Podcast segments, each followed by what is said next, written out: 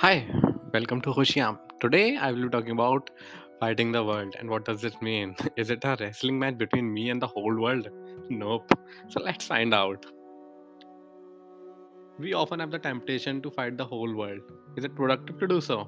No, it's not. Why?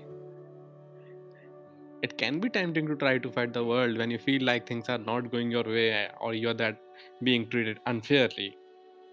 However, this approach is often not productive and it can lead to unnecessary conflict and stress. What should we do then?